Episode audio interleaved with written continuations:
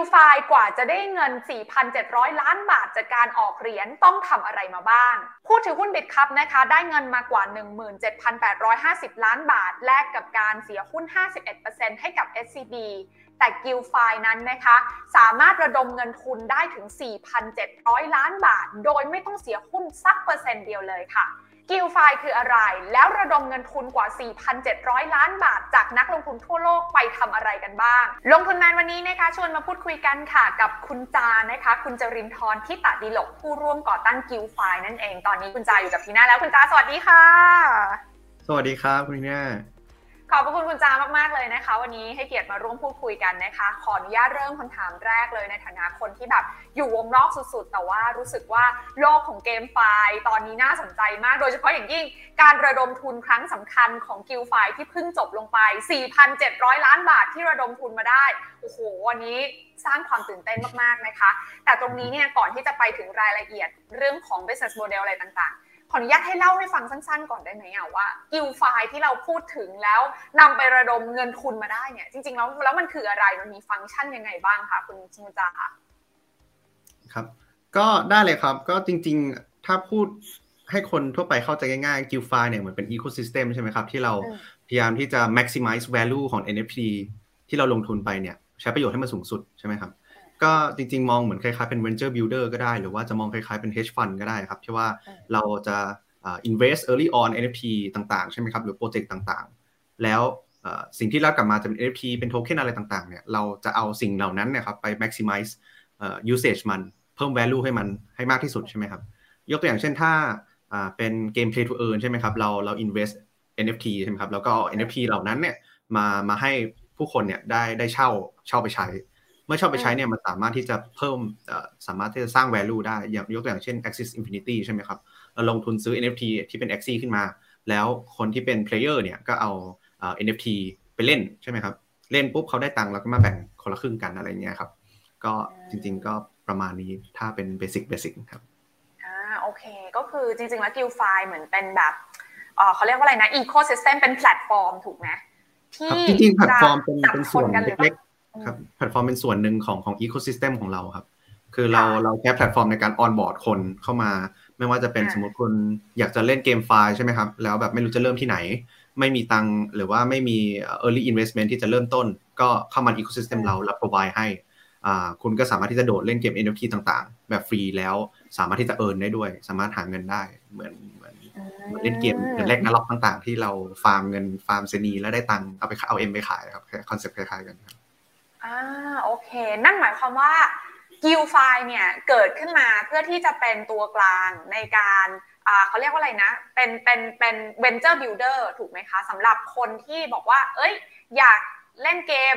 นะคะแต่ว่าอาจจะไม่มีเวลากับอีกคนนึงแต่มีตังค์คนนี้มีตังค์แต่กับอีกคนนึงที่บอกว่าไม่มีตังค์แต่ว่าเล่นเกมเก่งมากเลยเพราะฉะนั้นจับมาแมทช์รวมกันถูกไหมที่บอกว่าเป็นสกอล่าใช่ไหมคะใช่จะมีการให้ทุนคนกลุ่มเนี้ยคนที่บอกว่าไม่มีเงินทุนแต่ว่าเล่นเกมได้เก่งมากมาใช้เวลาอยู่บนเกมให้เนี่ยอันนี้เขาก็จะได้ส่วนแบ่งไปซึ่งเงินทุนตั้งต้นตรงเนี้ยให้กับกลุ่มสกอล่าส่วนกลุ่มที่เป็นGuildFiนะคะกลุ่มที่เป็นGuildFiคืออย่างสมมติที่น่าจะแบบไม่มีสกิลในการเล่นเกมอะไรเลยแต่ว่าอยากลงทุนใน NFT เหล่านี้อันนี้จะเป็นการจับแมทช์มาเจอกันนี่คือสารตั้งต้นของGuildFiอันนี้นะเข้าใจถูกไหมคะถูกครับก็เราทั้ง provide เองด้วยใช่ไหมครับเรา invest ใน NFT แล้วเรา provide เองด้วยแล้วเราก็สามารถที่จะรับ investor ที่เขาสนใจที่จะลงทุนใน NFT คือปกติคนจะลงทุนใน NFT เขาจะซื้อแล้วก็ทิ้งไว้เฉยใช่ไหมครับทำไมเราไม่เอา NFT เหล่านั้นนะมาใช้ประโยชน์ให้สูงสุดนอกจากว่าคุณจะได้ value ที่เพิ่มขึ้นจาก NFT ปกติใช่ไหมครับ NFT ตัวเองเนี่ยมันสามารถที่จะไปทำอย่างอื่นได้และเพิ่ม value เพิ่มเข้าไปอีกครับอันนี้คือคอนเซ็ปต์ maximize value ของ NFT ที่เรา invest และที่คนอื่น invest ด้วยเอามาให้เราจะเอาไปใช้ครับโอเคเพราะฉะนั้นเนี่ย base ของ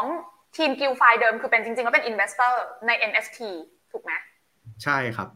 แต่ว่าตอนนี้เราไม่ได้ลงทุนคนเดียวแล้วเราเปิดรับคนอื่นที่อยากลงทุนมาร่วมจอยด้วยโดยที่ลงทุนแล้วเนี่ย NFT เหล่านี้ non fungible token เหล่านี้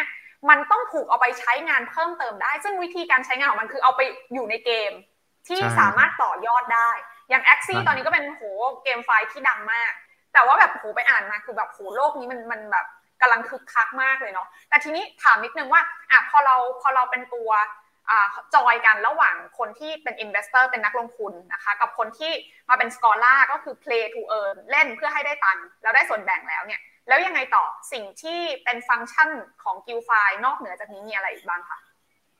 ครับก็ลองยกตัวอย่างใช่ไหมครับปกติคนที่มาเล่นเกมเนี่ยเขาอาจจะเล่นเกมเพื่อความสนุกหรือว่าเล่นเกมเพื่อหารายได้เสริมใช่ไหมครับอีโคซิสเต็มเราเนี่ยจะเรียกว่าบูสต์ทำให้คนที่มาเล่นเนี่ยได้ผลกำไรมากขึ้นครับไม่ว่าจะเป็นทางตรงหรือทางอ้อมก็ตามทางตรงก็คือเขาเล่นเกมใช่ไหมครับ NFT เองเนี่ยมันก็ได้โทเค็นกลับมาอยู่แล้วถูกไหมครับแต่ว่าถ้าแพลตฟอร์มหรืออีโคซิสเต็มเราเนี่ยมีรีวอร์ดออนท็อปให้เขาด้วยสมมติว่าเขาเล่นได้ดีเขาเล่นกับเราระยะเวลานานนอกจากเขาจะได้โทเค็นในเกมปกติของเขาแล้วเขาก็จะได้โทเค็นจากเราด้วยก็ตรงนี้ก็จะเหมือนเป็นสร้างอีโคซิสเต็มให้ใหญ่ขึ้นใช่ไหมครับเพราะว่าสิ่งที่เราต้องการจริงๆเนี่ยคือผู้เล่นครับผู้เล่นที่จออีโคซิสเต็มเราใช่ไหมครับเมื่อเรามีผู้เล่นเยอะเนี่ยทำให้อีโคซิสเต็มเราแข็งแกร่งทุกเกมหรือว่าไม่ว่าจะเป็น Metaverse Project ต่างๆที่เราไป Invest Early On เนี่ยเราจะมี power ที่จะ bootstrap เกมเหล่านั้นให้โตขึ้นไปได้เราตัว ecosystem loop มันจะเป็นอย่างนี้ครับคือเรา invest early กับโปรเจกต์ต่างๆที่น่าสนใจใช่ไหมครับจะเป็นเกมไฟล์หรือว่าจะเป็นโปรเจกต์ Metaverse ใช่ไหมครับเขาอาจจะเพิ่งเริ่มต้นใช่ไหมครับเขาไม่มีทั้ง marketing เขาไม่มีทั้งผู้เล่นเขาไม่มีอะไรเลยถูกไหมครับสิ่งที่เรา provide เนี่ยเรา provide ให้เขาทุกอย่างเลย marketing บวกกับผู้เล่นบวกกับเงินลงทุนเมื่อโปรเจกต์ที่เราลงทุนเนี่ยมันเติบโตใช่ไหมครับ early investment เราเนี่ยมันก็เติบโตพอ early investment เราเติบโตเนี่ยมันก็ทำให้เกมมันเติบโตพอเกมมันเติบโตปุ๊บคนเล่นเยอะขึ้นใช่ไหมเกมก็ยิ่งเติบโตแล้ว early investment เราก็ยิ่งเติบโตขึ้นไปเรื่อยๆเพราะฉะนั้นถ้ามองเป็นภาพเนี่ยมันก็คล้ายๆ venture builder เลยใช่ไหมครับเราพยายามที่จะปั้นเกมที่เรา invest on board เขาเข้ามา ecosystem เราทำให้เขาเติบโตพร้อมกับเราด้วยครับเข้าใจแล้วเพราะฉะนั้นก็คือสำหรับฝั่งของทาง GuildFi เองเนี่ยก็คือเป็นคนที่พาเขาเรียกว่าอะไรนะคอมมูนิตี้ของการเล่นเกมอ่ะเข้ามาจอยเกมที่เราไปลงทุนคือเราไปเล็งมาก่อนว่าเฮ้ยเกมไหนมีโอกาสเติบโตในอนาคตแล้วหลังจากนั้นอ่ะเราไม่ได้ใส่เงินเข้าไปอย่างเดียวเราเอาคอมมูนิตี้เข้าไปด้วยเราเอามาร์เก็ตติ้งแคมเปญเข้าไปให้ด้วยแล้วพอเกมมันยิ่งโตขึ้นคนก็ดึงดูดคนเข้ามาเล่นเยอะขึ้นไอ้โปรเจกต์เริ่มต้นที่เราลงทุนมันก็เติบโตขึ้นไปถูกไหมคะอันนี้คือ business model หลักของ GuildFi เข้าใจถูกไหมคะตรงนี้ถูกเลยครับเพราะฉะนั้นมันก็จะวนไปเป็นลูปแบบนี้ปัจจุบันเรามีการเลือกเกมเข้ามาอยู่ในเขาเรียกว่าอะไรอ่ะมันต้องคัดสรรมาไหมหรือว่าเรามีพอร์ตเกมตรงนี้อยู่เท่าไหร่กี่เกมแล้วบ้างคะจริงๆเราตอนนี้พอร์ตเกมเราน่าจะมีเกิน10แล้วนะครับที่เรา invest early onวิธีการเลือกของเราเนี่ยคือทีมเราจะมี dedicated research ทีมใช่ไหมครับที่เป็นเรียกว่าเป็นเกมเมอร์เลยใช่ไหมครับแล้วก็เชี่ยวชาญในด้าน cryptocurrency เนี่ยดูเรื่องtokenomic design ดูเรื่องว่ามันจะอยู่รอดหรือเปล่าเพราะเกมที่เรา invest เนี่ยปกติส่วนมากจะเป็นเกมระดับที่ว่า top tier ใช่ไหมครับที่ไม่ใช่ว่าจะเป็นแบบเกมคลิกเฉยๆแล้วแบบตายไปใช่ไหมครับเราจะแบบดูเฉพาะเกมที่มันมี quality จริงๆแล้วสามารถที่จะอยู่ได้ระยะเวลานานจริงๆเป็นเกมที่เรียกว่าเป็นเกมดีกว่าครับเป็นเกมจริงๆใช่ไหมครับทีนี้เป็นเกมจริงๆไม่ใช่แฟชั่นแบบแฟบมาแล้วไปไวอะไรอย่างเงี้ยใช่ครับ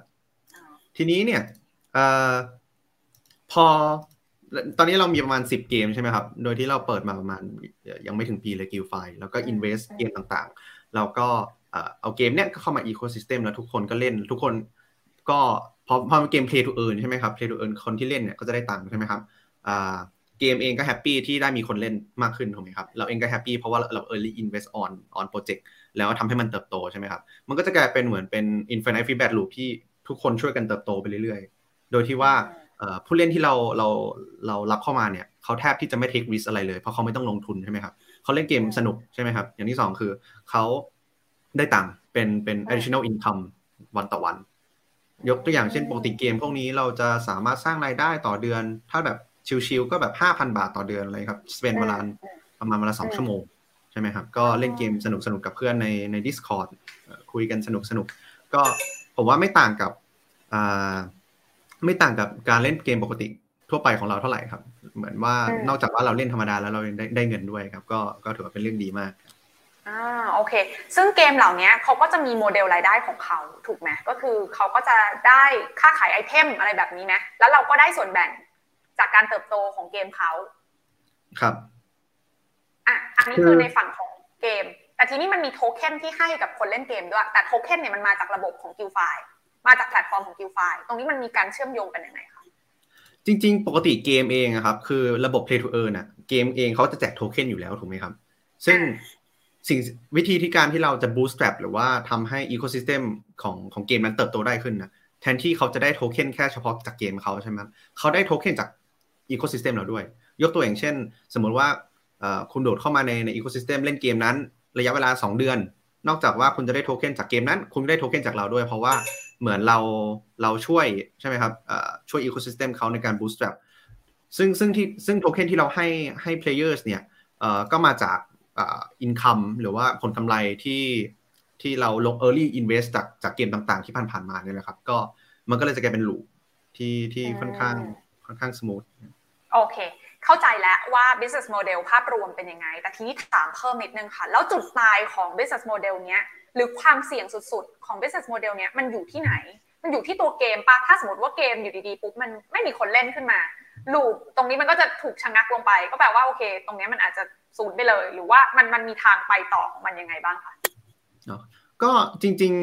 ๆโมเดลของเราเนี่ยครับมันคล้ายๆ hedge fund เนาะเหมือนเราไปลงทุนก็มีความเสี่ยงแล้วถูกไหมครับเราด้วยทีมของเราเนี่ยเราค่อนข้างที่จะexpert ทางด้าน cryptocurrency อยู่แล้วบวกกับ NFT ใช่ไหมครับบวกกับทุกคนก็เป็นมี research เราทีมเราก็มี research เกมต่างๆอยู่แล้วถามว่าสมมติเรา early invest on โดยที่ว่าเหมือนเราลง seed round ในโปรเจกต์ต่างๆนะครับเราก็จะลงในvaluation ที่ต่ำใช่ไหมครับความเสี่ยงเราก็จะน้อยถูกไหมครับแต่ว่าทีนี้เนี่ยถ้าถามว่าเราลงทุนไปแล้วเกมมันระเบิดขึ้นมาทำยังไงใช่ไหมครับมันก็เป็น risk ที่เราต้อง take อยู่แล้วแต่ว่า risk ratio ที่เรา take เนี่ยมันค่อนข้างต่ำเพราะว่าเราต้นทุนเราต่ำครับเพราะว่าเราเหมือนเราเข้าไปในเกมแบบตอน early on มากแล้วถ้าเกมมันพังขึ้นมาจริงๆเนี่ยความเสียหายที่เกิดขึ้นเนี่ยจากต้นทุนที่เราลงทุนต่ำเนี่ยมันค่อนข้างเซฟครับมันก็คือเหตุผลว่าทำไมตอนนี้เราถึงมีประมาณ10เกมที่อยู่ในพอร์ตของเราก็คือการกระจายความเสี่ยงในรูปแบบหนึ่งถูกนะลองยกตัวอย่างให้ฟังได้ไหมคะว่าตอนนี้เรามีลงในเกมไหนบ้าง Axie ครับอันนี้ที่ติดกันก็มีเกมที่กำลังจะเปิดใกล้ๆก็จะเป็นไซบอลใช่ไหมครับเป็นเกมคล้ายๆกึ่งๆ Axie นี่แหละครับแต่ว่าเป็นแนวฟุตบอลใช่ไหมครับหรือว่าจะเป็นเกมระดับ AAA ที่เพิ่ง invest ไป Big Time ที่เป็น MMORPG ระดับโลกเราก็ลงไปลงทุนซื้อแลนด์มาให้ผู้เล่นของเราใช่ไหมครับหรือจะเป็น Sandbox ทุกคนก็น่าจะคุ้นเคยกันอยู่แล้วใช่ไหมครับเราก็มี investment ทั้งเหรียญใช่ไหมครับบวกกับทั้งแลนด์ต่างๆหรือว่า NFT ต่างๆในระบบ Sandbox เนี่ยค่อนข้างเยอะเลยทีเดียวก็น่าจะหลักเป็นหลักร้อยล้านอยู่ครับก็หลายร้อยล้านครับก็โดยที่ว่าเนี่ยมันก็จะเห็นใช่ไหมครับว่าเรา early เรา invest early on เนี่ยมันความเสี่ยงมันจะน้อยกว่าอย่างแลนด์อย่าง Sandbox ใช่ไหมครับตอนนี้ก็มูลค่าก็ประมาณ 5-6 เท่าแล้วจาก20ล้านไป100กว่าล้านใช่ไหมครับหรือว่า NFT ต่างๆ value ก็เพิ่มมา 5-6 เท่าแล้วถ้าเกิดว่าเราสามารถที่จะ analyze ใช่ไหมครับจริงๆไม่ต่างจากการซื้อคริปโตเลยครับถ้าสามารถ analyze ตลาดได้ดีใช่ไหมครับเรารู้ว่าเราควรจะ invest NFT ส่วนไหนแล้ว NFT นั้นน่ะมันจะสามารถที่จะสร้าง value ในอนาคตได้อย่างไรถ้าเรารู้ข้อมูลตรงนี้เนี่ยเราก็สามารถที่จะ invest เงินลงทุนของเราเนี่ยได้อย่างมีคุณภาพครับก็คือเหมือนเราดูปัจจัยพื้นฐานของเกมนั้นๆว่ามีโอกาสไปต่อขนาดไหนใช่ไหมแล้วก็เลือกที่จะลงทุนในช่วงเริ่มต้นซึ่งยังไม่แพงมากเนาะทีเนี้ยพอลงทุนไปเรื่อยๆแล้วเรา exit ยังไงคะเราต้อง exit ไหมหรือว่าแผนเราเป็นยังไงจริงๆมีหลายโมเดลมากเลยครับ NFT เนี่ยบางทีเราไม่ต้อง exit ก็ได้ครับเพราะว่าถ้า NFT ตัวเองมันสามารถที่จะสร้าง value ได้ใช่ไหมครับยกตัวอย่าง Axie เราซื้อรอบนึงใช่ไหมครับมันก็จะมี lifetime แบบเรียกว่าถ้าจะแฟร์ forever เลยก็เล่นไปได้เรื่อยๆก็มันก็สามารถ generate revenue ได้ขึ้นเรื่อยๆถูกไหมครับอันนี้ก็จะเป็นโมเดลหนึ่งก็คือซื้อปุ๊บเอาไปใช้ก็ใช้ไปเลยยาวๆมันก็จะเพิ่มแบบยกตัวอย่างเช่นแบบปีละ 100% อะไรอย่างนี้อีกโมเดลหนึ่งก็คือเป็นเรียกว่าซื้อเก่งกำไรครับยกตัวอย่างอาจจะเป็นแบบพวกที่ดินต่างๆใช่ไหมครับถ้าเราเห็นว่ามันราคามันแพงเกินไปแล้วหรือว่าถึงเวลาที่เราควรจะขายแล้วเราก็ขายครับก็อันนี้ก็จะเป็นท่า take profit ปกติท่าหนึ่งครับก็จริงๆก็จะมองเป็น2ท่า โอเคก็คือเหมือนแบบลงทุนระยะยาวให้มันอยู่ของมันไปขาหนึ่งกับอีกขาหนึ่งก็คือการเก็งกำไรเนี่ยแหละก็คือมีการซื้อขายเปลี่ยนมือกันตามปกติถ้าเมื่อไหร่ที่มันเกินมูลค่าขึ้นมาใช่ไหมคะทีเนี้ยถามเพิ่มนิดนึงสิว่าแต่ละเกมอ่ะเท่าที่เข้าใจก็คือเราจะเห็นข่าวว่ามันมีเกมบางเกมที่มันมีการออกเหรียญมาใช่ไหมคะคนเล่นเกมได้เหรียญมาซึ่งเข้าใจว่าทางGuildFiก็มีไปลงทุนแล้วก็ได้โทเค็นพวกนี้มาเหมือนกันซึ่งมันก็จะมีเหตุการณ์ที่บางเหรียญเนี่ยมันมีปลาวาฬมาลากแล้วก็ทุบด้วยความรวดเร็วแล้วทำให้เกิดความเสียหายจำนวนมากเนี่ยเรามีวิธีจำกัดความเสี่ยงเรื่องพวกนี้ยังไงอะค่ะเข้าใจว่าโอเคเราดูพื้นฐานด้วยส่วนหนึ่งแต่แน่นอนว่าในตลาดแบบพอ liquidity มันในบางเกมมันอาจจะไม่ได้เยอะมากมันอาจจะมีเรื่องราวเหล่านี้เกิดขึ้นเนี่ยเราบริหารจัดการยังไงคะจริงๆผมว่าแทบจะถ้าเป็นเรื่องท็อปิกอันนี้ครับไม่ได้ต่างจากการเล่นหุ้นหรือว่าเล่นคริปโตเลยครับเพราะว่าไม่ว่าเราจะ invest ต่างๆเนี่ยการวานเข้ามาดัมโทเค็นหรือว่าแบบปั๊มโทเค็นเนี่ยมันเป็นอะไรที่ปกติมากๆในทุกเรียกว่าทุกอินดัสทรีเลยใช่ไหมครับแต่ว่าโปรเจกต์เรียกว่าแทบทุกโปรเจกต์เลยที่เราลงทุนเนี่ยเป็นเกรดระดับท็อปใช่ไหมครับซึ่งมันจะมี liquidity ที่ค่อนข้างหนาอยู่แล้วไม่ใช่แบบว่ามาถึงแบบปั่นขึ้นไปแบบ50เท่าแล้วก็แบบเททิ้งอะไรอย่างนี้ซึ่งพอมันมี liquidity ที่หนาเนี่ยการปรับราคามันก็จะยากขึ้นใช่ไหมครับก็อันนี้ก็จะเป็นเรียกว่า protect นักลงทุนได้ส่วนหนึ่งครับแต่ว่าผมว่ามันเป็น open market ซึ่งมันก็เรียกว่า out of our hand อยู่แล้วครับแล้วก็เราก็ทำได้แค่วิเคราะห์ใช่ไหมครับแล้วก็เลือกตัวที่คิดว่าเราดูมองว่ามันดีที่สุดโอเคพวกนี้มันมีการประเมิน valuation ด้วยใช่ไหมคะมันประเมินได้ใช่ไหมจริงๆมูลค่าเหมาะสมอะไรอย่างเงี้ยถามว่าประเมินได้ไหมประเมินได้นะครับแต่ว่าพอมันเป็นโลกคริปโตเนี่ยต้องบอกกันว่าการประเมินมูลค่าในโลกคริปโตมันยากมากเพราะว่าบางอย่างบางโปรเจกต์มันไม่มี value เลยมันไม่ได้สร้างกำไรเลยไม่เคยไม่มี revenue เลยแต่ว่า market cap ก็น่าจะแบบท็อปโลกอะไรอย่างเงี้ยครับผมว่ามันเหมือนมันคือบางเกมอย่าง Axie Infinity ใช่ไหมครับอันนี้คือประเมินได้ง่ายมากเลยเพราะว่าเขาทำกำไรได้เรียกว่าเยอะมากๆเรียกว่าแบบซุปเปอร์ยูนิคอร์นเลยครับอันนี้คือสามารถที่จะเอา PE คิด ratio อะไรเนี่ยออกมาได้เหมือนสตาร์ทอัพปกติเลยแต่บางเกมหลายๆเกมเนี่ยที่เขายังอยู่ในช่วง bootstrap boost user อะไรเงี้ยครับก็เรียกว่าแทบไม่มี income เลยก็อันนี้ก็จะประเมินยากหน่อยก็กาวล้วนๆนะครับโอเคแต่เข้าใจว่าอย่างทีม GuildFi เนี่ยก็เหมือนเป็นแบบนักลงทุนมืออาชีพในโลกคริปโตในโลก Metaverse อยู่แล้วก็จะมีการแบบเหมือนมีทีม Research ใช่ไหมอย่างที่คุณจาได้เล่าให้ฟังไปตอนแรกนะคะในการทำการวิเคราะห์นะคะแต่ทีนี้ถามเพิ่มนิดนึงค่ะว่าแน่นอนว่าพอเราลงทุนแบบเนี้ยจริงจังปุ๊บอะแน่นอนมันก็มีเรื่องของแพลตฟอร์มเข้ามาเสริมด้วยเพราะว่าเราก็เข้าใจว่าพอการมีแพลตฟอร์มเข้ามาก็ทำให้บรรดาเมมเบอร์ที่เข้ามาอยู่ในคอมมูนิตี้เราเนี่ยสามารถเข้ามาเล่นเกมในเกมต่างๆที่อยู่ในพอร์ตเราเนี่ยง่ายขึ้นด้วยแล้วเราก็มีการแจกโทเค็นด้วยเพราะฉะนั้นอันนี้ก็คืออีโคซิสเต็มของทางGuildFiถูกไหมใช่ครับโอเคเพราะฉะนั้นอันนี้พอเข้าใจ business model แล้วเราจะได้รู้ว่าเอ๊ะทำไมอยู่ดีๆGuildFiคืออะไรนะแล้วทำไมอยู่ดีๆถึงสามารถraise เงินระดมทุนได้จากนักลงทุนทั่วโลกเลยนะคะ 4,700 ล้านบาทที่เพิ่งเกิดขึ้นไปเนี่ยเล่าให้ฟังหน่อยสิคะทำไมเราต้อง raise แล้วเรา raise ไปทำอะไรแล้วเรา raise กับใครด้วยวิธีไหนบ้างคะคุณจ๋าคะจริงๆ4,700 ล้านนี่รวม2ราวใช่ไหมครับเรามี round seed รอบแรกที่เรา raise มาจาก VC ระดับโลกที่เราประกาศไปมันจะเป็นแบบLambda Research Coinbase Venture ใช่ไหมครับ Hashน่าจะถ้าคนที่เล่นคริปโตอยู่แล้วเนี่ยน่าจะคุ้นเคยกันดีใช่ไหมครับแล้วรอบที่2ที่เราเปิดมาเนี่ยเป็นเรียกว่า public sale ที่เราเลือกที่จะขายเหรียญเป็นระบบ auction ใช่ไหมครับระบบ auction นี้อธิบายง่ายๆก็คือเราจะตั้งราคาเหรียญใช่ไหมครับแล้วราคาเหรียญเนี่ยมันจะค่อยๆลงใช่ไหมครับคุณจะสามารถเข้าไปซื้อราคาไหนก็ได้สมมติว่าคุณเชื่อว่าโปรเจกต์เราเนี่ยมีมูลค่าเรียกว่า 1,000 ล้านดอลใช่ไหมครับคุณก็ซื้อราคานั้นหรือถ้าคุณไม่เชื่อคุณก็ไม่ต้องซื้อครับราคาเหรียญมันก็จะลงเรื่อยก็มันก็จะลงเราใช้เวลาประมาณ3วันใช่ไหมครับราคามันก็จะลงแล้วคุณจะเข้าไปซื้อตอนไหนก็ได้ก็เหมือนแบบว่าพอใจมองเห็นว่าโปรเจกต์เราเนี่ยมีมูลค่าเท่าไหร่คุณก็ซื้อราคานั้นแต่พอเราระบบออคชั่นออกมาเนี่ยปรากฏว่าคนทั่วโลกเนี่ยก็ตี valuation เรารวมๆน่าจะประมาณ4 billion ได้ในราคาที่ซื้อครับก็เรียกว่าเกินความคาดหมายของเรามากๆครับก็อันนี้ก็ขอบคุณทุกคนมากๆที่มองเห็น value ของเราแต่ว่าโมเดลของเราเนี่ยเรียกว่ายิ่งเงินเยอะครับยิ่งดีเพราะว่าเราทำตัวเป็น hedge fund ใช่ไหมครับ investment หรือว่าฟันที่เราเรสมาเนี่ยมันไม่ใช่แค่เป็น development ใช่ไหมครับเราเอาไปลงทุนเราก็จะมีเรียกว่าส่วนที่ว่าเป็น venture ใช่ไหมครับที่ทำตัวเหมือน VC เลยครับก็คือไป invest ในโปรเจกต์ต่างๆใช่ไหมครับแล้วเราก็ทำให้ value โปรเจกต์นั้นมันเพิ่มขึ้นเพราะฉะนั้นยิ่งเงินอยู่ใน ecosystem เราเท่าไหร่เราก็สามารถที่จะกระจายพอร์ตเราสามารถที่จะลงทุนได้มากขึ้นสามารถที่จะสร้าง value ให้ GuildFi ได้มากขึ้นก็เรียกว่าโตเป็น exponential ได้ในอนาคตครับโอ้โหน่าสนใจมากคือต้องเล่าให้ทุกคนฟังแบบนี้ค่ะว่าการระดมทุนครั้งนี้2รอบที่ผ่านมาเนี่ยรอบของซีดกับรอบที่เปิดเป็น Public ที่ให้มีการประมูลกัน3วันเพิ่งจบไปวันที่4ธันวาที่ผ่านมาใช่ไหมคะ2รอบนี้รวมกันได้เงินมา 4,700 ล้านบาทโดยที่ GuildFi ไม่ได้เสียหุ้นสักเปอร์เซ็นต์เดียวเลยให้กับนักลงทุนคนไหนทั้งนั้นถูกไหมเพราะว่าอันนี้เป็นการประมูลก็คือเหมือนเป็นมุมมองของนักลงทุนทั่วโลกที่เขาบอกว่าเขามองว่า GuildFi จะมี valuation ประมาณไหนเขาก็ตัดสินใจลงทุนที่ตรงนั้นแล้ว GuildFi ก็ให้เป็นโทเค็นเหรอคะกับบรรดานักลงทุนกลับไปเป็นโทเค็นครับจริงๆผมว่าเทียบง่ายที่สุดก็คล้ายๆ Bit ครับกับเหรียญคัพใช่ไหมครับก็จริงๆเวลาเราซื้อสมมติว่าเราตั้งเหรียญคัพขายใช่ไหมครับคุณซื้อคัพคุณก็ไม่ได้หุ้นบิตคัพใช่ไหมครับก็จริงๆคอนเซ็ปต์ก็คล้ายๆกันเลยครับคือซื้อ GuildFi ซื้อเหรียญ GuildFi คุณก็จะได้เรียกว่า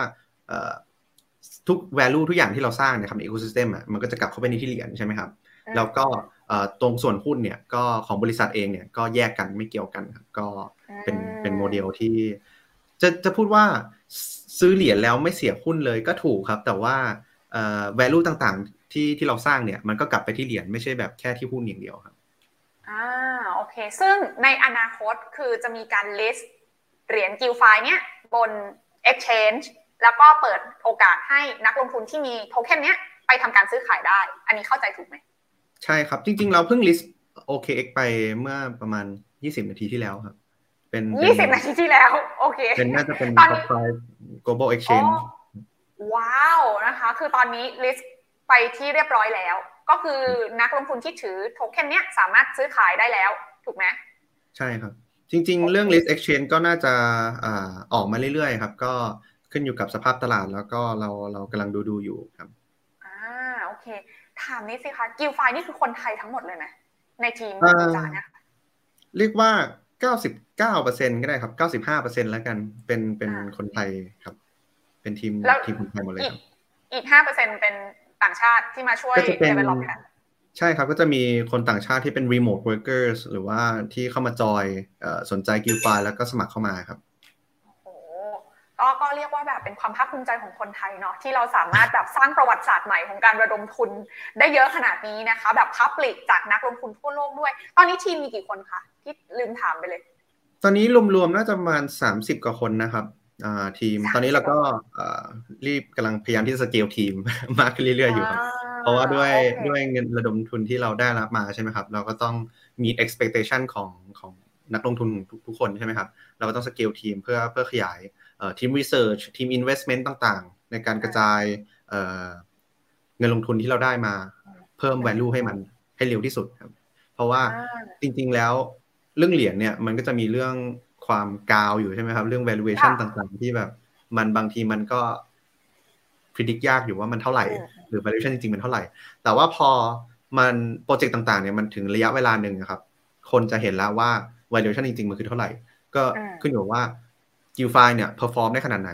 สามารถที่จะเปลี่ยน 4,700 ล้านเนี่ยเป็นlet's say ว่า 40,000 ล้านได้เร็วขนาดไหนอะไรอย่างเงี้ยครับมันก็จะสะท้อนเข้ามาให้เห็นใน market cap ของเหรียญที่ list อยู่นะคะทีนี้ที่บอกว่าต้องทำให้ตามความคาดหวังของบรรดานักลงทุนทั่วโลกที่มาร่วมประมูลเหรียญใช้คำว่าประมูลเหรียญแล้วเนาะจะได้เข้าใจง่ายๆนะคะที่บอกว่ารายชื่อ investor เนี่ยโอ้โหเปิดเผยออกมาแต่ละรายเนี่ยใหญ่ๆทั้งนั้นเลยอะอย่าง Coinbaseอย่าง Hash ซึ่งเป็นกองทุนที่เขาลงทุนในคริปโตโดยเฉพาะสัญชาติเกาหลีใช่ไหมคะอันนี้เขาบอกว่าดังมากใหญ่มากนะคะเราก็แบบอยากรู้ว่าเวลาที่ไปพิชเขาเหล่านี้ทำยังไงให้เขาเห็นอะไรใน GuildFi อ่ะเขาถึงแบบมาร่วมลงทุนกับ GuildFi อ่ะค่ะก็จริงๆอันนี้ผมว่าเป็นเรื่องเปิดโลกแทบจะของ Southeast Asia หรือว่าเอเชียเลยครับว่าพอมันเป็นโลกบล็อกเชนใช่ไหมครับการระดมทุนหรือว่าการ raise fund เนี่ยมันเริ่มไม่มี boundary แล้วครับทำให้ คนเอเชียหรือต่างๆหรือเวียดนามต่างๆเนี่ยคุณจะเห็นว่าแบบมีโปรเจกต์เต็มออกมาพุทออกมาเป็นดอกเห็ดเลยใช่ไหมครับแล้วทุกคนเนี่ยเรสฟันแบบเรียกว่าง่ายมากใช่ไหมครับเพราะว่าพอเป็นโลกบล็อกเชนมันไม่มีบันดารี่เรื่องประเทศเรื่องอะไรต่างๆใช่ไหมครับมันทำให้คนเข้าถึงกันได้ง่ายทำให้คนนี่ที่มีศักยภาพเนี่ยมีโอกาสที่จะเข้าถึง VC ระดับโลกเนี่ยไม่ยากเลยใช่ไหมครับถ้าคุณมีคิดว่าโปรดักต์ของคุณดีพอซึ่งตรงนั้นเนี่ยผมว่ามันเป็นจุดสำคัญเลยสำหรับ GuildFi ที่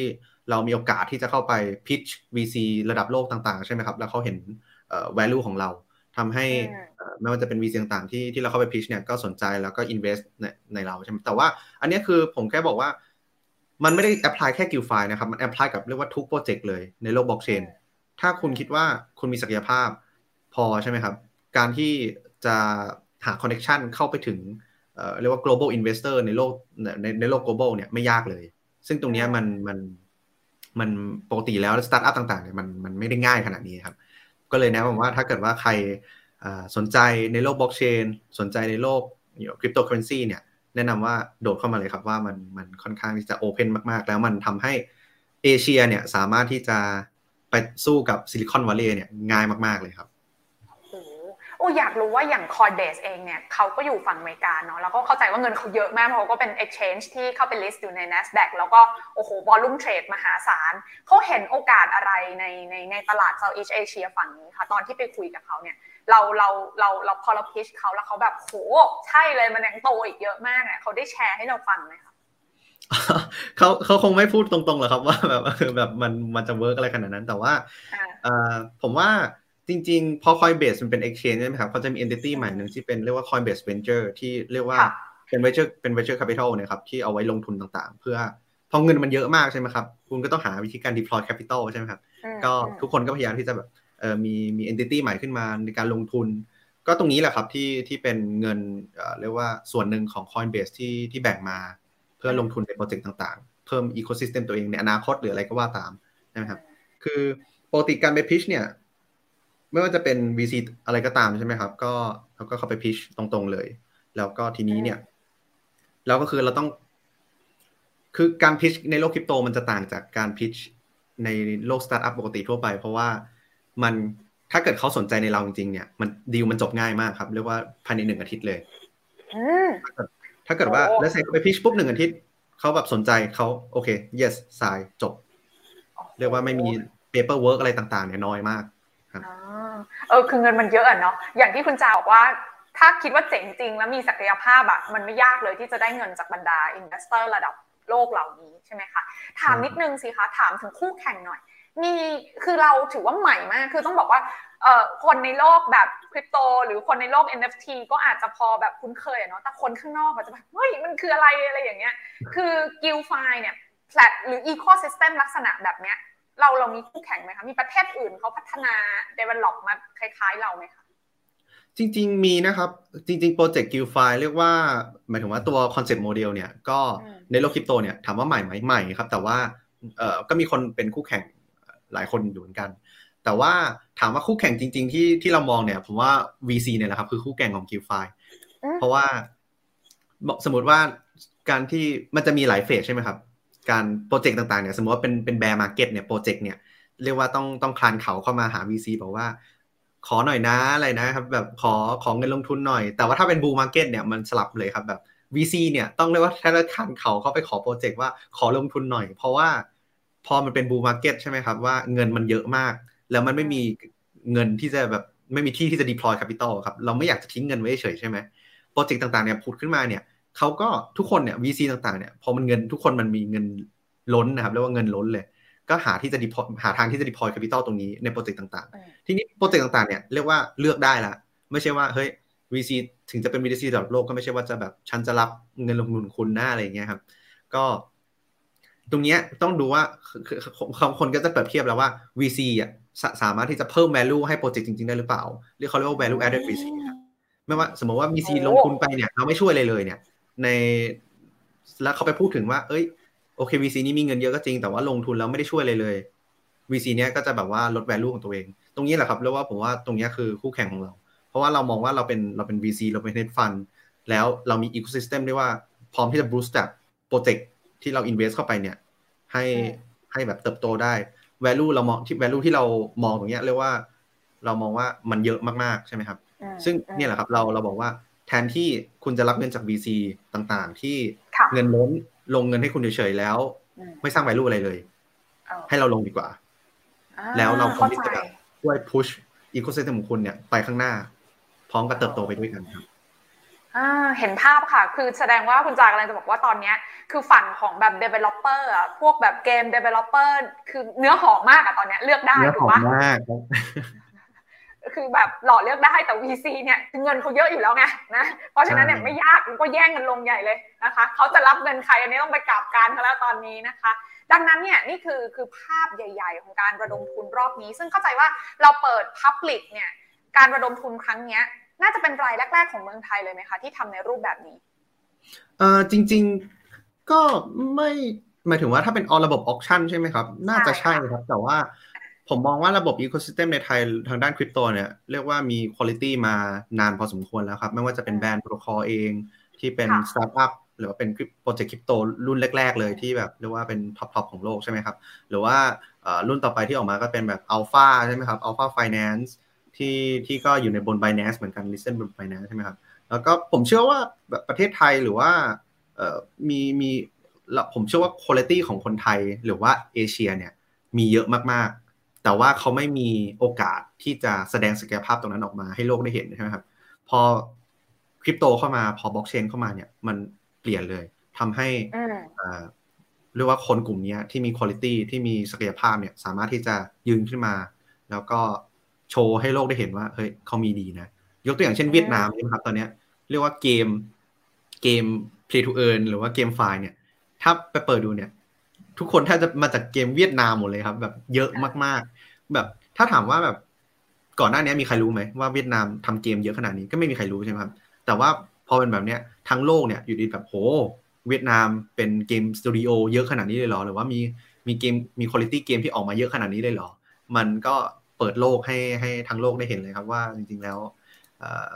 คุณภาพของในกลุ่มเอเชียเนี่ยก็เยอะเยอะมากๆครับจะเรียกว่าไปสามารถที่จะไปเทียบกับฝั่งอเมริกาได้เลยแผนของการdeploy เงินเหล่านี้เราเอาแบ่งไปใช้ยังไงบ้างไม่รู้บอกได้ไหม มีแผนยังไงบ้างคะจริงๆเราจะแบ่งเป็นสัดส่วนเลยครับว่าส่วนหนึ่งเอาไว้เป็น grow ใช่ไหมครับอาจจะเป็นการซื้อ Ethereumหรือจะเป็นซื้อเหรียญโทเค็น Metaverse ต่างๆใช่ไหมครับที่เราวิเคราะห์แล้วเนี่ยมันมีโอกาสเติบโตสูงเก็บไว้ส่วนหนึ่งก็เอาไว้ invest ลงทุนใน early project ต่างๆใช่ไหมครับอีกส่วนหนึ่งก็เป็น invest NFT ต่างๆที่เราซื้อมาแล้วเอาไปใช้ประโยชน์ใช่ไหมครับแล้วก็อีกส่วนหนึ่งก็เป็น development ครับจริงๆเราจะมีอธิบายว่า treasury ที่เราเงินลงทุนทั้งหมดเนี่ยครับใน GuildFi ecosystem เนี่ยแบ่งเป็นอะไรยังไงบ้างเนี่ยออกมาเป็น article อธิบายก็นี่คิดว่าน่าจะออกอาทิตย์หน้าอะไรอย่างนี้ครับเดี๋ยวก็โอเคเดี๋ยวไปตามอ่านกันได้แต่ว่าส่วนหนึ่งที่บอกว่าเป็น development ก็คือเอามาจ้างทีมนั่นแหละใช่ไหมคะพัฒนาบุคลากรซึ่งอันนี้ก็คิดว่าน่าจะเป็นส่วนหนึ่งเนาะต้องบอกว่าอาจจะเป็นเงินที่แบบลูปกลับมานะคะพัฒนา ecosystem ของเดฟเมืองไทยมากขึ้นตอนนี้เข้าใจว่ากำลังเป็นที่ต้องการกันมากเลยใช่ไหมคะหายากไหมคะบุคลากรด้านนี้จริงๆเรียกว่ายากมากครับเพราะว่ามันcryptocurrency หรือว่า blockchain ไม่มีสอนในมหาลัยใช่ไหมครับไม่มีแบบคือทุกอย่างเนี่ยถ้าคุณจะเข้ามาเนี่ยคุณต้องเรียนรู้เองคุณต้องศึกษาเองถ้าไม่แบบเพราะฉะนั้นนอกจากปกติ developer เนี่ยหายากแล้วถูกไหมครับ developer ที่สนใจตรงเนี้ยยิ่งหายากเข้าไปใหญ่เข้าใจแล้วแบบสนใจมาจอยด้วยกันเนี่ยยิ่งยากเข้าไปใหญ่มันก็จะเหลือแบบแค่กลุ่มเล็กๆใช่ไหมครับแต่ว่ากลุ่มคนเนี้ยเรียกว่าจะเป็นท็อปเลยที่สามารถที่จะเข้ามาโดดเข้ามาใน ecosystemแล้วสามารถที่จะสามารถหารายได้ได้เรียกว่า above average ของคนทั่วไปครับแต่ว่าอันนี้ก็จริงๆไม่ได้ apply แค่กับ developer นะครับจริงๆ apply กับเรียกว่าทุกdepartment เลยไม่ว่าจะเป็น business หรือว่าจะเป็นแบบ marketing เพราะว่าการทำ marketing ต่างๆใช่ไหมครับหรือว่า business development ต่างๆในโลก cryptocurrency ในโลก blockchain ใช่ไหมครับหรือว่าคุยกับโปรเจกต์ต่างๆเนี่ยมันต่างจากการทำ business ทั่วไปค่อนข้างเยอะหรือว่าการทำมาร์เก็ตติ้งทั่วไปค่อนข้างเยอะใช่ไหมครับเราอาจจะไม่มีการยิงแอด Facebook ธรรมดาแต่ว่าจะเป็นการแบบใช้ Twitter แทนทางด้านอื่นๆแทนอะไรเงี้ยครับมันศาสตร์ตรงนี้มันค่อนข้างลึกแล้วถ้าเกิดมันไม่มีสอนที่ไหนไงครับมันไม่มีแบบ best practice ตามอินเทอร์เน็ตบอกว่าเฮ้ยยิงแอด Facebook ขายของนะแบบนี้นะแบบนี้นะพวกนี้มันต้อง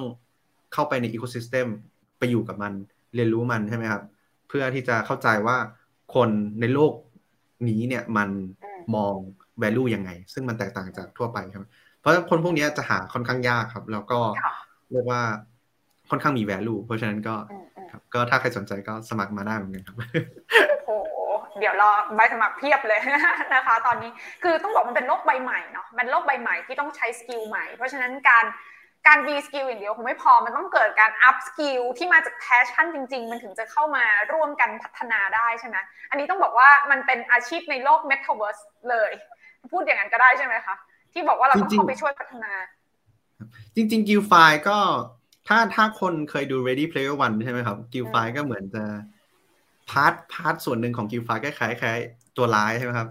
IOI ที่อยู่ในโลก Ready Player One ที่เอาคนมาเหมือนเป็นสร้างบริษัทใหญ่ๆขึ้นมาหนึ่งใช่ไหมครับเอาคนเข้าทั้งทุกคนเนี่ยเข้าไปโลก Metaverse ใช่ไหมครับแล้วไปทำ Quest ทำต่างๆจริงๆก็คล้ายๆอยู่มีพาร์ทนึงแต่ว่าเราไม่อยากจะเป็นตัวร้ายครับแต่ว่าตรงนั้นเนี่ยก็เหมือนเป็นการสามารถสร้าง income ให้คนที่เข้ามาเล่นหรือว่าสร้างอาชีพใหม่ๆในโลก Metaverse ใช่ไหมครับไม่ว่าจะเป็นMetaverse Builder ยกตัวอย่างเช่นปกติเรามี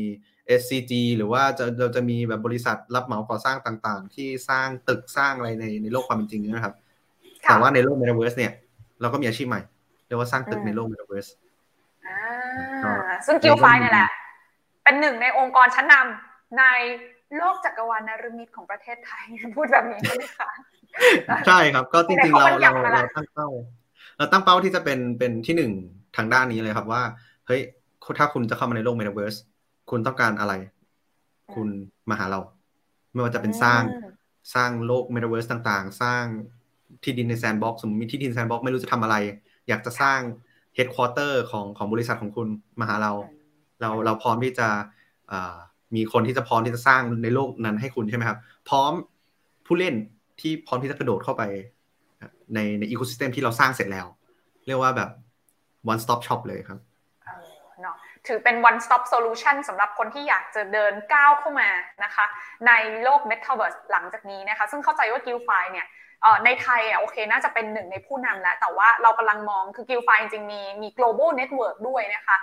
พิสูจน์ได้จากการระดมทุนรอบที่ผ่านมาก็ได้เงินจากบรรดานักลงทุนสถาบันชั้นนำทั่วโลกเนี่ยมารวมกันเนาะเพราะว่าอย่างที่บอกว่าคีย์สำคัญถ้าฟังดูแบบนี้เหมือนคีย์สำคัญก็คือเรามีคอมมูนิตี้ที่ค่อนข้างแข็งแกร่งนอกเหนือจากความรู้พื้นฐาน fundamental แล้วคอมมูนิตี้ของเราเนี่ยสร้างมาได้ยังไงอะคะคุณจ๋า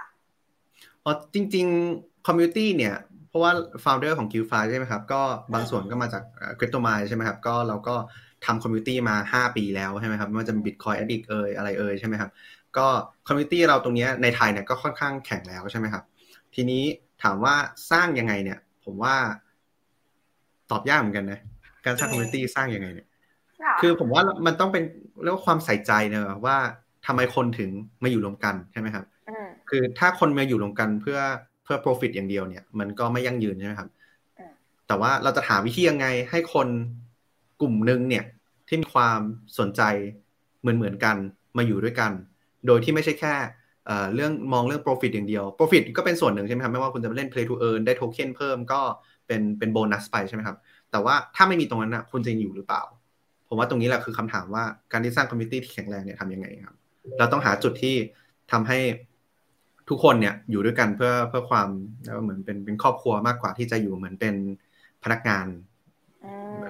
มันมี networking effect ไหมคะแบบ community พวกนี้มันมีด้วยใช่ไหมว่าแบบให้คนอยู่กันเยอะก็เลยแบบเข้ามาอยู่ใน community รวมกันก็มีนะครับก็พอ community มันใหญ่ใช่ไหมครับคนก็แบบอยากจะเข้ามาเพื่อแบบอาจจะแบบด้วยที่ว่าเรามีเงินลงทุนสูงมากแล้วเกมไฟล์ต่างๆมันก็ต้องใช้เงินลงทุนใช่ไหมครับมันจะมีหลายๆเกมที่เรียกว่าคุณต้องมีที่ดินราคา500ล้านเพื่อที่จะได้รับ benefit ต่างๆในการเล่นเกมนี้ถ้าคุณไปจอยที่อื่นคุณก็ไม่ได้ benefit ตรงนี้ใช่ไหมครับแต่เรามี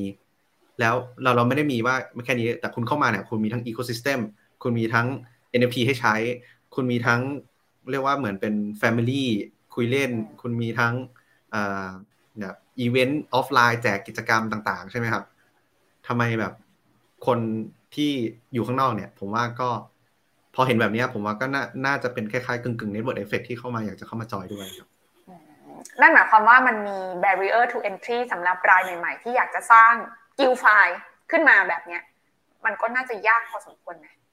จริงไม่เชิงครับคือแล้วแต่เกมแล้วแต่อีโคซิสเต็มคือบางเกมเนี่ยก็เรียกว่าฟรีทูเพลย์ใช่ไหมครับก็เล่นได้เลยใช่ไหมแต่บางเกมมันก็มี barrier to entry อยู่หรือว่าถ้าไม่มีแต่ว่าถ้าคุณอยากจะเล่นได้ดีเล่นได้มีโบนัสหรือว่าเก่งคนอื่นเขาอะครับคุณก็ต้องแบบพึ่งแลนด์ต่างๆหรือว่าพึ่ง NFT ที่มีมูลค่าสูงๆใช่ไหมครับซึ่งถ้าเข้าไปซื้อเองเนี่ยก็ลำบากใช่ไหมครับก็ถ้ามาจอยอีโคซิสเต็มเรามีให้เช่าให้ยืมอะไรก็ดีกว่าเพราะฉะนั้นคืออย่างที่คุณจาบอกมันคือ one stop solution นะคะสำหรับคนที่อยากจะเดินเข้ามาในโลกนี้เลยซึ่งเข้าใจว่าหลังจากนี้คือตอนนี้ระดมทุนมาแล้วรอบนึง 4,700 ล้านบาทที่ได้มาก็จะเอาไปทั้งกระจายการลงทุนแล้วก็พัฒนาทีม GuildFi เพิ่มเติมนะคะมีโอกาสที่จะ raise เพิ่มไหมคะเพื่อที่จะเดินหน้าไปสู่เป้าหมายของการเป็น one stop solution ในผู้นำในโลก Metaverse เนี่ยแผนในอนาคตเราวางไว้ยังไงบ้างจริงๆเรียกว่าเราวางแผนไว้กันหมดแล้วครับก็คิดว่ามีนะครับแต่ว่าเราก็ต้องเรียกว่าพิสูจน์ก่อนว่าเงินลงทุนชุดแรกที่เราได้มาเนี่ยเราทำให้มันเติบโตได้จริงๆนะถ้าเกิดว่าเราพิสูจน์ได้ใช่ไหมครับเรารู้ว่า valuation เราอะไปได้มากกว่านี้แน่นอนเราก็จะมีเปิดการระดมทุนเพิ่มนะครับแต่ว่าก่อนเราก็ไม่อยากจะที่จะแบบว่าเฮ้ยระดมทุนยังไม่ได้ใช้เลยระดมทุนเพิ่มแล้วอะไรอย่างนี้ก็ไม่ถูกใช่ไหมครับเราก็จะเอาเงินก้อนนี้ไปกระจายไปขยายให้มันเติบโตให้ทุกคนได้เห็นว่าเรา GuildFi เนี่ยมีศักยภาพมากๆในการทำให้เงินทุนที่เรารับมาเติบโตได้มหาศาลใช่ไหมครับถามว่าตลาดเนี้ยตอนเนี้ยที่เรามองตั้งเป้าตอนแรกเนี่ยเราจะตีตลาด Southeast Asia ก่อนใช่ไหมครับจะเป็นแบบไทยใช่ไหมครับหรือเวียดนามหรือว่าแบบรอบข้างหรือว่าจริงๆเรามีตลาดที่ค่อนข้างมี potential ด้วยอย่างเกาหลีใช่ไหมครับที่เราเห็นจาก data ของเราเนี่ยครับก็จริงๆเราก็จะแบบ target เอเชียก่อนใช่ไหมครับเพราะว่าเกม Play to Earn เนี่ยมันระเบิดมาจากเอเชียใช่ไหมครับด้วยที่ว่าเราเป็น developing country ใช่ไหมครับการที่เราเล่นเกมเนี่ยสมมติว่าได้เดือนละ 5,000 หรือว่าเดือนละ 10,000 เนี่ยเป็น additional income เนี่ยมันเยอะมากๆเทียบกับเรียกว่ายุโรปอะไรอย่างงี้ถูกไหมครับทำให้ตรงนี้มันกลายเป็นว่าคนเอเชียเนี่ยเป็น bootstrapper ที่สุดยอดมากๆไม่ว่าจะเป็นเกมนั้นน่าจะเป็นจากยุโรปก็ตามใช่ไหมครับสมมติว่าเกมมันจากยุโรปแต่ว่าเขาไม่สามารถที่จะ bootstrap เหมือนเราได้เพราะว่า income ของคนยุโรปเนี่ยมันสูงมากถูกไหมครับการที่เขาได้แบบเดือนละ 5,000 หรือถึง 10,000 เนี่ยมันไม่น่า attractive แต่ปรากฏว่าโยนเกมนั้นเข้ามาในเอเชียเนี่ยแล้วว่าคนเป็นแบบนับแบบ10ล้านคนพร้อมที่จะโดดเข้าไปเล่นเลยเนี่ยมันทำให้ตรงเนี้ยทำให้ทั้งโลกเนี่ย eyeball มาที่เอเชียเลยก็เป็นเรื่องที่น่ายินดีมากๆที่ว่าเรากลายเป็นว่าเหมือนเป็นหับใหญ่ๆเลยของเกมไฟใช่ไหมครับก็ถ้าถามเรื่องประเทศเราก็จะตีตลาดเนี่ยครับ Southeast Asia ให้ขยาย community ของเราขยายการ investment จะเป็นเกมต่างๆใช่มันจะเป็นแบบเกมในไทยเองหรือว่าเกมในระดับโลกหรือว่าเกมใน Southeast Asia เวียดนามต่างๆหรือเกาหลีต่างๆครับก็อันนี้ก็จะเป็นทางที่เราจะไปครับโอ้น่าสนใจมากค่ะสิ่งที่คุณจากำลังบอกพวกเราก็คือว่าจริงๆแล้วเนี่ยโลกของเกมไฟล์เนี่ยนะคะมันเป็น win-win situation ใช่ไหมมันสำหรับบริษัทเกมก็สามารถได้รายได้มากขึ้นในขณะที่คนเล่นแต่ก่อนเล่นเราต้องเสียตังค์อย่างเดียวตอนนี้เล่นเราได้ตังค์ด้วยนะคะเพราะฉะนั้นแล้วเกมไฟล์มันกลายเป็นเหมือนแบบพาร์ทนึงของโลกแบบเขาเรียกว่าบล็อกเชนอันนี้คือ use case ของบล็อกเชนที่น่าจะยังไปต่อได้เพราะว่ามันเกิดจากองค์ประกอบที่ค่อนข้างแบบยั่งยืนเราพูดแบบนี้ได้ไหมหรือว่ามันจะแบบมันจะมีจุดไหนนะที่แบบทำให้เกมไฟล์สุดท้ายแล้วแบบไม่ฮิตจบแล้วอะไรอย่างเงี้ยในมุมของคุณจาเกมไฟล์จริงๆมันจริงๆผมไม่ค่อยชอบเรียกคำว่าเกมไฟล์เท่าไหร่นะเพราะว่าผมว่ามันจะไม่จะเป็นเกมไฟล์หรือเกมต่างๆในที่เรากำลังจะไปเนี่ยผมเรียกว่ามันเป็นเกมธรรมดาแหละคือโมเดลเรียกว่าโมเดลตอนแรกเนี่ยถ้าเป็นสายเล่นเกมเนี่ยก็จะรู้ละเริ่มมาจากว่าเคยต้องซื้อ Airtime นะแรกนาล็อกสมัยก่อนใช่ไหมครับต้องซื้อบัตรก่อนถึงจะเล่นใช่ไหมเราว่าพอตรงเนี้ยมันทำให้เกมมันเติบโตยากใช่ไหมครับเพราะว่าเหมือนมี boundary ในการ enter พอมาเฟสต่อไปเป็นเกมเพลย์เป็น free to play ใช่ไหมครับเล่นฟรีแต่ว่าคุณต้องซื้อของพอเฟสถัดไปเนี่ยที่เรามองเนี่ยคือ play to earn มันจะกลายเป็นว่าเล่นฟรีแต่ว่าคุณเติมตังค์ได้แต่ว่าเงินที่คุณเติมเนี่ยแทนที่จะไปเข้าบริษัททั้งหมดเนี่ยวนกลับมาให้ผู้เล่นใช่ไหมครับแทนที่สมมติว่าเราเล่นเกมก็จะเป็นเกมต่างๆที่เราเกมมือถือที่เราเติมเป็นแสนเป็นล้านเนี่ยปกติมันเข้าเกม developer หมดถูกไหมครับถ้าเราแบ่งส่วนหนึ่งจากเกม developer 100% เนี่ยแบ่งมา 50% ปันผลกลับมาให้ผู้เล่นใหม่ใช่ไหมครับมันก็จะกลายเป็นลูปที่แบบ bootstrap เกมให้เติบโตได้เร็วก ว่าเดิมมากๆอันนี้ก็จะเป็นโมเดลที่พวกผมมองเห็นว่าในอนาคตเนี่ยเรียกว่าเกมมันจะเป็นเกม AAA ต่างๆใช่ไหมครับหรือว่าอย่าง Final ที่เขาพูดออกมาพูดถึงว่าเฮ้ยเขาอาจจะ implement NFT ใช่ไหมครับต่อไปอาจจะมี Play to Earn เข้ามาด้วยเนี่ยผมมองว่าตรงนี้แหละมันจะเป็นเทรนด์ในเกมอนาคตซึ่งถามว่าตอนเนี้ยมันผมว่ามันเพิ่งเริ่มเลยนะเรียกว่ายังไม่มีความ mature ใดๆเลยตอนนี้คือแบบทุกคนก็สร้างเกมแบบคือเกมเนี่ยมันต่างจาก DeFi ค่อนข้างเยอะครับเกมมันใช้เวลาทำนานมากแต่ DeFi เนี่ยถ้าคุณรู้โค้ดมันค่อนข้างเร็วใช่ไหมครับมันอาจจะแบบทำเสร็จภายใน1เดือนแต่เกมเนี่ยจะทำให้มันดีเนี่ยมันยากแล้วมันใช้เวลาเพราะฉะนั้นผมเลยมองว่าตรงนี้มันเป็นแค่จุดเริ่มต้นใช่ไหมครับแล้วเรามีopportunity ในการ grow เนี่ยมหาศาลมากในอนาคตครับก็จริงเนาะเพราะว่าพอพูดถึงว่ามันเป็นเกมอ่ะมันก็คือ entertainment อย่างนึงอ่ะมันก็คือแค่ add on แบบเขาเรียกว่าอะไรฟีเจอร์ใหม่ๆเข้ามาที่ทำให้เราแบบสนุกกับเกมมากขึ้นเป็นมิติใหม่ๆของเกมที่มันก็ยังเติบโตไปได้อีกเยอะซึ่งสิ่งที่เมื่อสักครู่นี้คุณจานเล่าให้ฟังก็คือโดยเฉพาะอย่างยิ่งใน Southeast Asia พอมีโมเดล Play to Earn ขึ้นมาเนี่ยโอ้โหมันไปได้อีกมหาศาลเลยนะคะเพราะฉะนั้นแล้วเนี่ยไม่ใช่แค่ Southeast Asia ในเอเชียด้วยใช่มั้ยเนาะใช่ครับก็จริงๆมันลองจินตนาการว่าสมมติ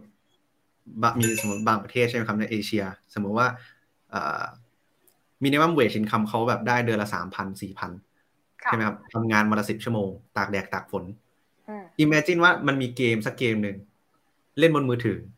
ใช้เวลาวันละ2 ชั่วโมงจะได้มากกว่า minimum wage ที่เขาได้แบบลำบากยากเย็นเนี่ยผมว่ามันแทบจะเปลี่ยนชีวิตเลยนะตรงนี้เนี่ยแล้วถามว่ามันคือการ distribute wealth จากคนกลุ่มหนึ่งไปอีกกลุ่มหนึ่งโดยที่ว่าเฮ้ยคนที่มีเงินมหาศาลเนี่ยเล่นเกมใช่ไหมครับเราจะเป็นฝั่งยุโรปลงทุนเติมเงินเกมเนี่ยผมว่าเงินส่วนหนึ่งตรงเนี้ยมันกลับว่ามากลับมาที่คนที่เล่น Play to Earn ใช่ไหมครับมันกลายเป็นว่ามันกลายเป็นอีโคซิสเต็มที่สวยมากๆที่ผมมองกันนะน่าสนใจมากเรื่องของการกระจายรายได้กระจายความมั่งคั่งนะคะโดยเฉพาะอย่างยิ่งสำหรับน้องๆนะคนรุ่นใหม่ที่แบบมองเกมหลังจากนี้เนี่ยคือเข้าใจว่าเกมแต่ก่อนอ่ะคนจะมองโหมันก็แค่เอนเตอร์เทนเมนต์มันนั่งเล่นเกมเสียเวลาอะไรอย่างเงี้ยมันก็ค่อยๆขยับมาเนาะเริ่มมี e-sport เริ่มเป็นอาชีพแต่วันนี้มันเริ่มจะเป็นแบบอาชีพที่หารายได้ได้แล้วที่สำคัญรายได้อ่ะสูงกว่ารายได้ค่าแรงขั้นต่ำอย่างหลายๆอย่างด้วยซ้ำไปเพราะฉะนั้นนี่คืออีโคซิสเต็มของโลกใบใหม่ที่เกิดขึ้นบนเกมเนาะที่มันมีโมเดลตรงนี้เกิดขึ้นมานะคะเพราะฉะนั้นวันนี้ GuildFi เนี่ยต้องบอกว่าเป็นหนึ่งในผู้นำนะอีโคซิสเต็มนี้ที่เกิดขึ้นแล้วโดยคนไทยนะคะภาคภูมิใจมากๆขอแสดงความยินดีด้วยอย่างเป็นทางการนะคะกับการระดมทุนรอบนี้เดี๋ยวรอติดตามต่อนะคะแล้วตอนนี้ก็ลิสต์แล้วด้วยนะคะเหรียญไหนเราคุยกันไม่น่าละเห็นคุณจายุ่งเดียวนะคะช่วงนี้นะแต่ว่ามีงานอีกเยอะมากมีโอกาสอีกเยอะมากนะคะที่หลายๆคนเนี่ยก็ฟังแล้วก็น่าจะเห็นภาพแล้วก็เข้าใจมากขึ้นเนาะยังไงแล้วเดี๋ยวมีโอกาสหน้านะคะถ้าได้มีความคืบหน้าอะไรเดี๋ยวจะขออนุญาตชวนคุณจามาเล่าให้ฟังแบบนี้นะคะมาแชร์ความรู้เพิ่มเติมให้กับพวกเราได้ติดตามกันต่อเป็นกำลังใจให้GuildFiต่อไปนะคะขอบคุณมากเลยค่ะขอบคุณมากครับ